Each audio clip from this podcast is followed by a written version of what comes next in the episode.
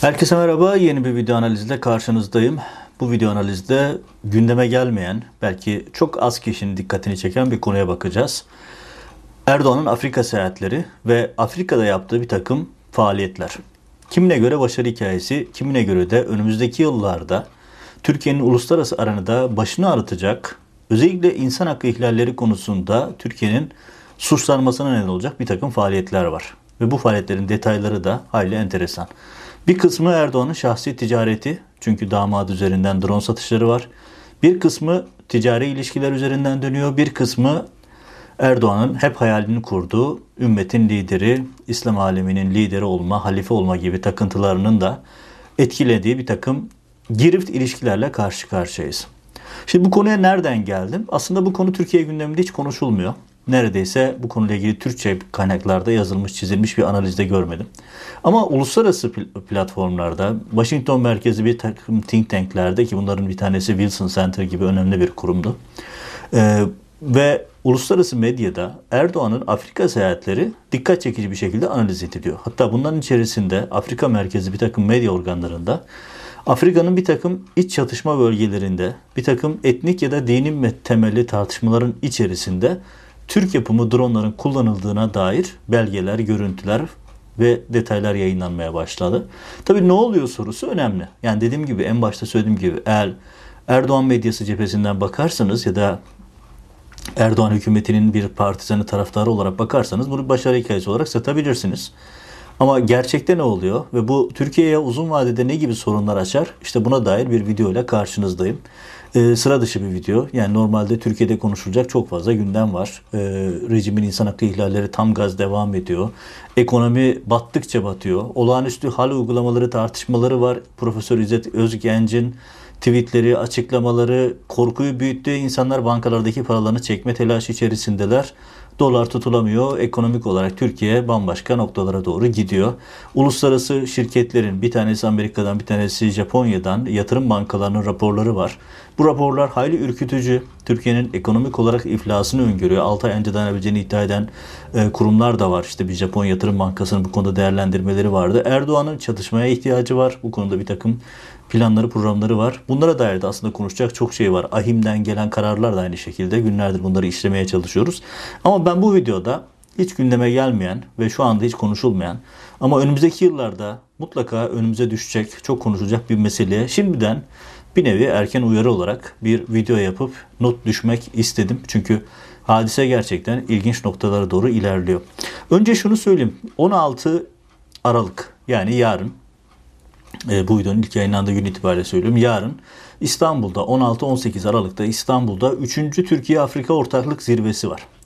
Bu Türkiye'nin son dönemde Afrika'ya yaptığı zirvelerden bir tanesi ve Türkiye'de yapacak. İstanbul'da İstanbul Kongre Merkezi'nde yapılacak. Şimdi Erdoğan'ın uzunca bir süredir Afrika'ya seyahatleri yoğunlaştı. Hatta şu ana kadar 30'dan e, fazla ülkeye gitti ki yanlış hatırlamıyorsam Afrika'da 52 ülke var. 30'dan fazla ülkeye gitti. 40. E, kişisel seyahatini yapıyor. 40. defa yani bazı yerlere 40'tan fazla e, toplamda yaptığı seyahatler var. Bu seyahatlerin bir kısmına ben de bir zamanlar katıldım. Benim seyahatlerine katıldığım dönemlerde hem Abdullah Gül hem Tayyip Erdoğan hem Ahmet Davutoğlu o zaman Dışişleri Bakanı iken bu isimlerle yaptığım seyahatler ile şimdiki seyahatler arasında çok ciddi fark var. O yıllarda Türkiye'nin Afrika politikası daha çok biraz da sömürgeciliğe karşı olarak insani yardım, sağlık yardımları, eğitim projeleri üzerine yoğunlaşıyordu. Afrika'da açılan yeni konsolosluklar, Afrika'da açılan yeni okullar, yeni projeler vardı. İş dünyasından insanlar oraya gidiyordu. Burada dikkat çekici olan şey şu. E, Gülen cemaatinin Afrika'daki açılımları ile Erdoğan rejiminin Afrika programları birbirine aslında paralel gidiyordu. Türkiye özellikle Gülen cemaatinin Afrika'da çok yoğun eğitim faaliyetleri vardı. İş dünyasından isimleri TUSKON üzerinden Türkiye'ye getiriyor. Afrika'da zirveler yapıyor. İki ülke arasındaki ticari ilişkileri arttırıyordu. Özellikle Kimse Yok mu Derneği gibi ya da işte e, çeşitli platformlarda derneklerle insani yardım projeleri de aktif olarak e, ve hayli yoğun bir şekilde yürüyordu. Hatta ben de bu faaliyetlerin birkaçına katıldığımı hatırlıyorum. Hatta bir tanesinde Kenya'da bir e, gece kondu bölgesine gitti ki yani bugünkü dünya tarihinde böyle bir sefaletin olmasına akıl alır gibi değil ki Kenya çok zengin bir ülke normal şartlarda. Ama işte Afrika'nın klasik sorunları burada da çok dikkat çekici. Şimdi bunu hatırlatmamın nedeni şu. Yakın zamana kadar yani son 4-5 yıl belki 5-6 yıla kadar Türkiye'nin Afrika açılımları daha çok insani yardım, eğitim, insan e, özellikle e, sağlık hizmetleri işte Türkiye'de insanlar para topluyor orada katarak ameliyatı yapılıyor çünkü çok yaygın bir sorun orada. Yani 50 dolar insanların gözü açılıyor. Türkiye'den birçok doktor oraya insani yardım projelerinin kapsamında gitti. Ha, gerçi Erdoğan rejimi için 17-25 Aralık sonrasında bu faaliyetler terör suçu olarak kabul edildi. Yardıma giden, göz ameliyatı yapan doktorlar terörist olarak tutuklandı. Oraya yardım götüren, orada kurban kesen, fakir insanlara et dağıtan, gıda dağıtan insanlar terörist diye tutuklandı. Bu da Erdoğan rejimindeki dönüşümün de bir temel göstergesi. Son dönemde bu e, insani yardım, e, yumuşak güç. Çünkü bunlar yumuşak gücünüzdür. Yani oraya kültür merkezi açarsınız, okullar kurarsınız. Konsoloslunuzun olmadığı yerlerde okullar vardı uzun yıllar. Şimdi son yıllarda Erdoğan'ın bütün hedefi okulları Marif Vakfı'na devretmek, kapattırmak. Bunun için rüşvetler veriyor. Bunun için yoğun faaliyetlerde bulunuyor. Son dönemde Erdoğan'ın Afrika açılımlarında bir şey çok dikkat çekiyor. O da silah satışı. Erdoğan doğrudan silah satmaya gidiyor Afrika'ya ve burada ciddi mesafede aldı. Dediğim gibi yani bazılarına göre bir başarı hikayesi. Bana göre değil. Çünkü sattığınız şey silah ve çatışmalı bölgelerde kullanılıyor. Ama bu silah satışları işte yarın başlayacak olan zirvedeki temel yan gündem maddelerden birisi de bu. Yani tabii ki zirvede Erdoğan bunun peşinde değil ama ikili görüşmeler, zirvenin marjı dediğimiz ikili görüşmelerde, yan görüşmelerde en yoğunlaşacağı konu Erdoğan'ın silah satışı, damadının ürettiği TB2 dronlarının satışı. Şimdi bu konuya biraz daha derinden bakalım. Neler oluyor, neler bitiyor. Mesela özellikle Türkiye, Libya'daki e, taraf girme, ulusal mutabakat hükümetini desteklemesi, e, orada Türkiye ciddi anlamda faaliyetlerde bulunduğu, üst açtı, e, kayıplarımız da oldu Türkiye'nin orada ağır ama ciddi bir mesafe almasında ya da işte Libya'daki sahadaki dengelerin değişmesinde Türkiye'nin rolü önemliydi. Sonra tersine döndü ayrı bir konu ama sonuçta askeri varlığını göstermesi açısından ilginç bir noktaydı. Arkasından Erdoğan Cezayir'e, Fas'a, Tunus'a gitti. Oralarda bir takım görüşmeler yaptı ve akabinden Gambiya, Senegal oralara gitti. Ee, daha sonra Nijer gibi yerlere gitti. Buraların enteresan bir özelliği var. Buraların hepsinde çatışmalar var. Hatta özellikle buralarda Boko Haram, Nijer gibi yerlerde özellikle Boko Haram, El-Kaide'nin, e, IŞİD'in çeşitli kolları var. Buralardaki mücadeleye açıktan e, mücadeleye dair demeçleri var Erdoğan'ın. Ve buralarda TB2 bayraktar satışı temel gündem maddelerinden bir tanesiydi Erdoğan'ın. Ve buraya kadar, bugüne kadar bu e, konular bir şekilde gündeme şöyle de böyle geldi. Yani şöyle geldi. Mesela bu zirve toplantılarında şey zirvelerde ikili zirvelerde e, misafir gelen devlet başkanı açıkça söyledi. Mesela 2021 Temmuz geçtiğimiz 6-7 ay önce Angola devlet başkanı mesela Türkiye'ye gitmişti ve orada dedi ki açıkça e, silah SİHA yani silahlı hava aracı talep ediyoruz şeklinde açık demeci vardı. Yani ve bunun gündemde olduğu da gözüküyordu.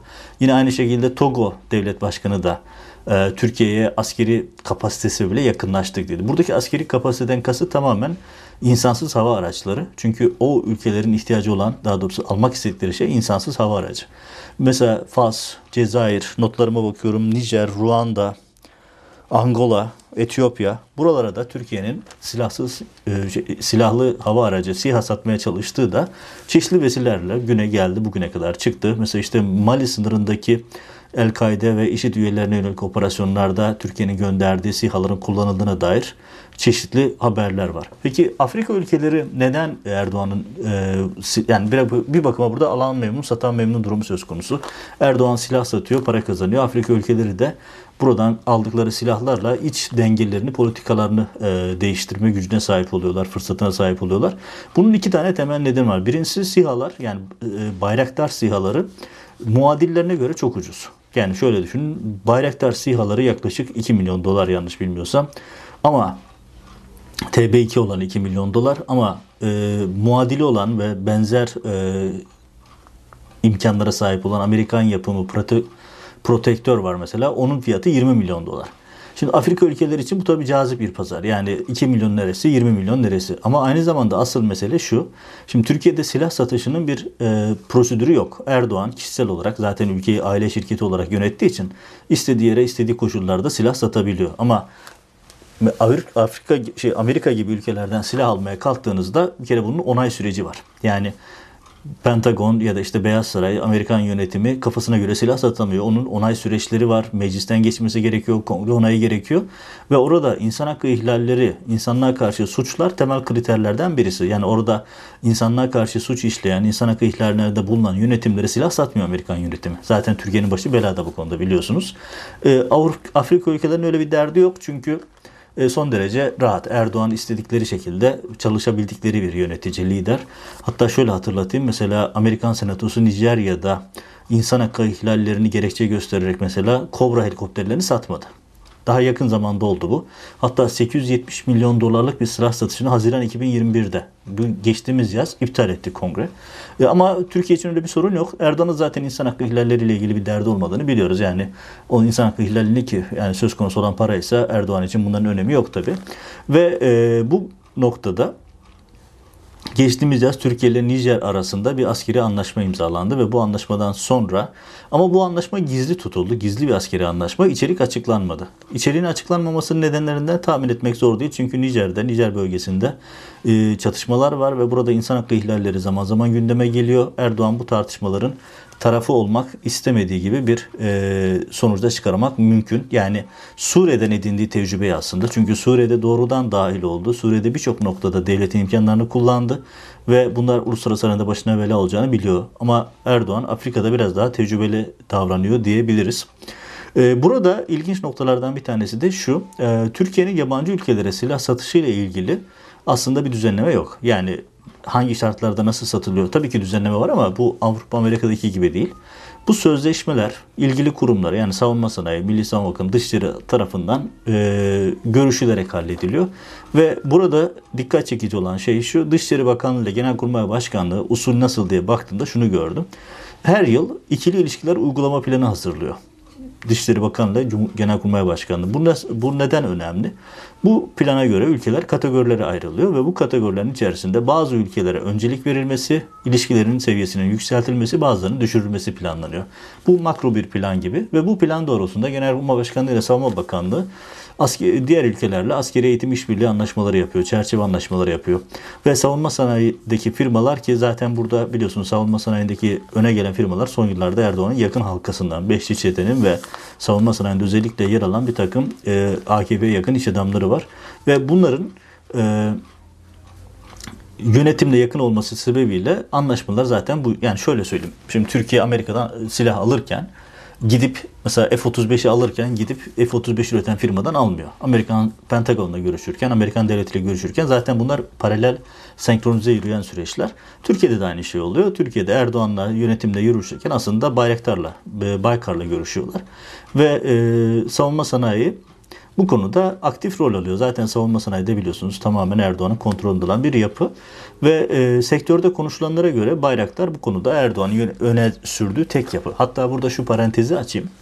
Bir Ankara e, başkent anekdotu olarak biliyorsunuz ben uzun yıllar Ankara'da gazeteci olarak çalıştım. Ve bu dönemde devletin üst yöneticilerle çok yakın görüşmelerim oldu. İşte haber görüşmeleri, röportajlar ya da off the record görüşmeler. Mesela onlardan bir tanesi MİT Müsteşarı Hakan Fidan'laydı. Hakan Fidan bir toplantıda dedi ki bu o günlerde de Putin Türkiye'ye gelecekti ya da Erdoğan Rusya'ya gidecekti. Yanlış hatırlamıyorum. Detayını hatırlamıyorum. Ee, Erdoğan dedi ki şey Putin dedi ki ya biz pardon Hakan filan dedi ki ya Erdoğan Putin'le görüşüyorken saatlerce sanıyor musunuz ki dedi ülke siyasi mevzular görüşüyorlar. Görüşmelerin büyük bir kısmı ticaret üzerine geçiyor dedi. Erdoğan yanındaki iş adamlarını pazarlıyor. Putin yanındaki iş adamlarını pazarlıyor. Bu işler böyle dönüyor dedi. Ee, çok da bilmediğimiz bir konu değil ama bunu yani bit müsteşarı seviyesinde dinlemek de enteresan bir konuydu. Ve orada yapıldığında yani Erdoğan hangi firmadan ne alacağını söylüyor. Hatta bunun içerisinde hibeler bile var. Mesela Erdoğan için en ideal olanı hibeler. Nedir? Askeri anlaşma yapılıyor. Türkiye atıyorum Angola'ya hibe yapacak. E, hibe yaparken zaten parasını devlet ödüyor. Baykar'ın parasını devlet ödemiş oluyor. E, böylece çok daha temiz yani hiç şey yok. Ama öbür türlü ticari anlaşmalarda zaten ticari anlaşma yapılan ülkeye hangi ürünü hangi fiyattan alacağını zaten saraydan dikte ediliyor. Baykar'ın e, Bayraktar'ın çalışma usulü de şöyleymiş savunma sanayinde konuşulanlara göre e, sözleşme imzalandıktan sonra paranın %30'unu peşin alıyor ve kalan da ürün tesliminde yapıyor. Ve bu sözleşmeler işte sözleşmelerin içerisine bunlar da yazılıyorlar. Ve e, Türkiye'nin askeri yardım yapmaya karar verdiği ülkelerle e, durumu Erdoğan yönetimi belirliyor aslına bakılırsa. Şimdi burada ilginç olanlardan bir tanesi şu. Şimdi Etiyopya son dönemde Afrika medyasında ve uluslararası medyada dikkat çekici bir konu. 4 Ekim'de geçtiğimiz aylarda Etiyopyalı bir gazeteci Martin Plaut isimli isim e, Mersa ve Haro bölgesi yanlış okumamak için şey yanlış aktarmamak için notlarıma da bakıyorum. Mersa ve Haro bölgesinde e, bir görüntü paylaştı ve bu görüntüde e, Türk yapımı bir drone e, ve mühimmat e, Mayıs 2020 üretim tarihi Mayıs 2020. Bu haberde haberi bir taraftan önümde açıyorum. Eritre Hub isimli bir e, haber sitesinde çıkan görüntü var. Görüntü de burada var. Şimdi ekrana getiriyorum bunu. Min, e, ME, MAM yani mini akıllı mühimmat olarak e, bilinen e, bir e, mühimmat parçasının görüntüsü var. Ve bu görüntüler TB2 Bayraktar'ın ana mühimmatı, ana silahlarından bir tanesi ve Eritre'de bunun kullanıldığı gözüktü. Tabi orada başka tartışmalar da başladı. İşte akabinde e, oradaki bir takım insan hakkı ihlalleri, bir takım sivillerin öldürülmesi meselesinde de yine tartışma konusu yapıldı. Burada ilginç bir nokta var. O detaya özellikle dikkatinizi çekmek istiyorum. Nedeni de şu. Şimdi 18 Ağustos 2021'de Etiyopya Başbakanı Ahmet Ali Türkiye'ye geldi. Ve iki ülke arasında nakdi yardım uygulama protokolü adı altında askeri mali işbirliği anlaşması imzalandı. 18 Ağustos 2021 geçtiğimiz yaz. Bu ziyaretten sonra 21 Ağustos'ta 3 gün sonra 25 Ağustos şey 24 Ağustos'ta şey pardon 21 Ağustos'ta 25 Ağustos'ta ve 25 Eylül'de 24 Eylül'de Etiyopya Hava Yolları'nın kargo şirketi İstanbul'dan Çorlu'dan e, Çekirdağ pardon Çorlu'dan e, uçuşlar yapmaya başladı. Ve bu uçuşlar Etiyopya'nın Harar Meda askeri havalimanına yapıldı. Yani Çorlu'dan askeri havalimanına 737-800 tipi e, bir kargo uçağıyla sivil hava yollarına ait bir uçak tabi. Bu uçakla Çorlu'dan Etiyopya'nın Harar Meda e, askeri havalimanına uçuşlar gerçekleştirildi. Bu uçuşların kayıtlarını da şimdi ekrana getiriyorum. Ve bu uçuşlarda Çorlu'daki Bayraktar Fabrikası'ndan yani TB2'nin üretildiği yerden Etiyopya'ya insansız hava aracı transfer edildi. Şimdi bu şu açıdan önemli. 18 Ağustos'ta anlaşma imzalandı.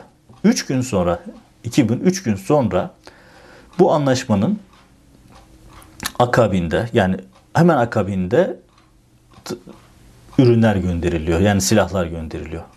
Eğitim ve teknik destek de askeri anlaşmanın bir parçası. Ama Ağustos ayında intikal eden söz konusu TB2'lerin Ekim ayında fiilen kullanıldığı medyaya çıktı. Yani bir ay sonra kullanılıyor. Peki bir ay içerisinde söz konusu eğitim hani TB2'lerin Türkiye'den gönderilmesi, orada düzeneğin kurulması ve akabinde kullanılmaya başlaması mümkün mü? Askeri uzmanlara göre değil. Yani dolayısıyla Etiyopyalıların bunu kullanması şu anda mümkün gözükmüyor. Peki ne oldu? Türkiye'den birilerine gitmesi ve bunu kullanması gerekiyor. Ve Türkiye tarafından gönderilen birilerinin e, bu konuda aktif rol aldığı gözüküyor. Burada çok ilginç bir şey var. E, Tigray Halk Kurtuluş Cephesi, Etiyopya ordusuna destek veren, bak burada önemli bir şey var. Tigras bölgesinde, Tigray bölgesindeki bir e,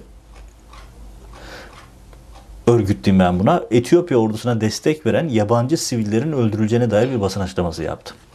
Şimdi burada dikkat çekici bir konu var. Yani Etiyopya ordusuna destek veren yabancı sivillerin öldürüleceğine dair bir açıklama yaptı. Şimdi burada kimi kastettikleri zaten dronların kullanılması sebebiyle zaten konu uluslararası basına da Afrika'da gündeme de çıktı. Hatta e, Amerika Etiyopya merkezindeki hükümet e, Etiyopya merkezi hükümetin insan hakkı ihlallerinde bulunduğunu, Tigray bölgesinde e, ambargo nedeniyle 5 milyon insanın açlık ve e, ölüm tehlikesi ile karşı karşıya olduğunu açıklamıştı zaten. Ve Birleşmiş Milletler de benzer açıklamalar yaptılar.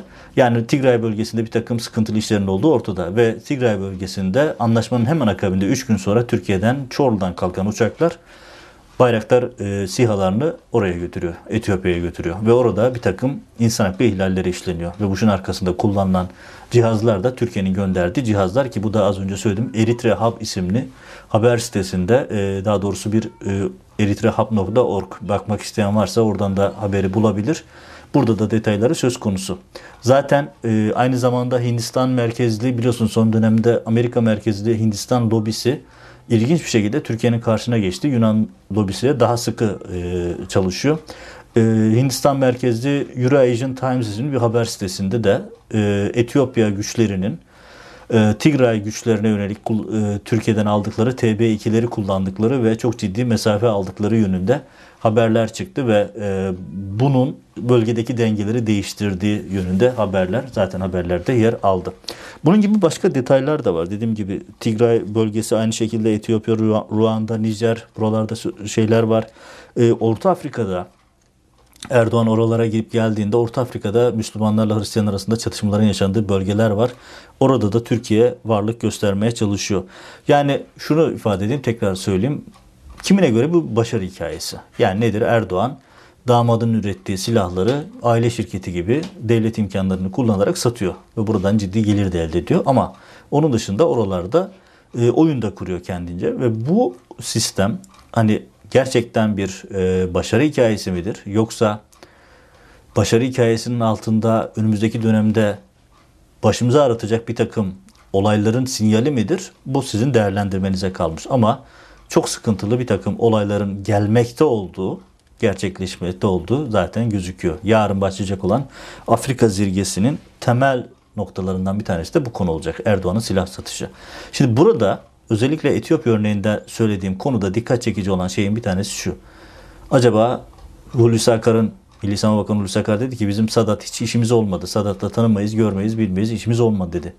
Acaba Etiyopya'ya giden ve buralarda faaliyet gösteren kişiler Sabat, Sadat personeli miydi?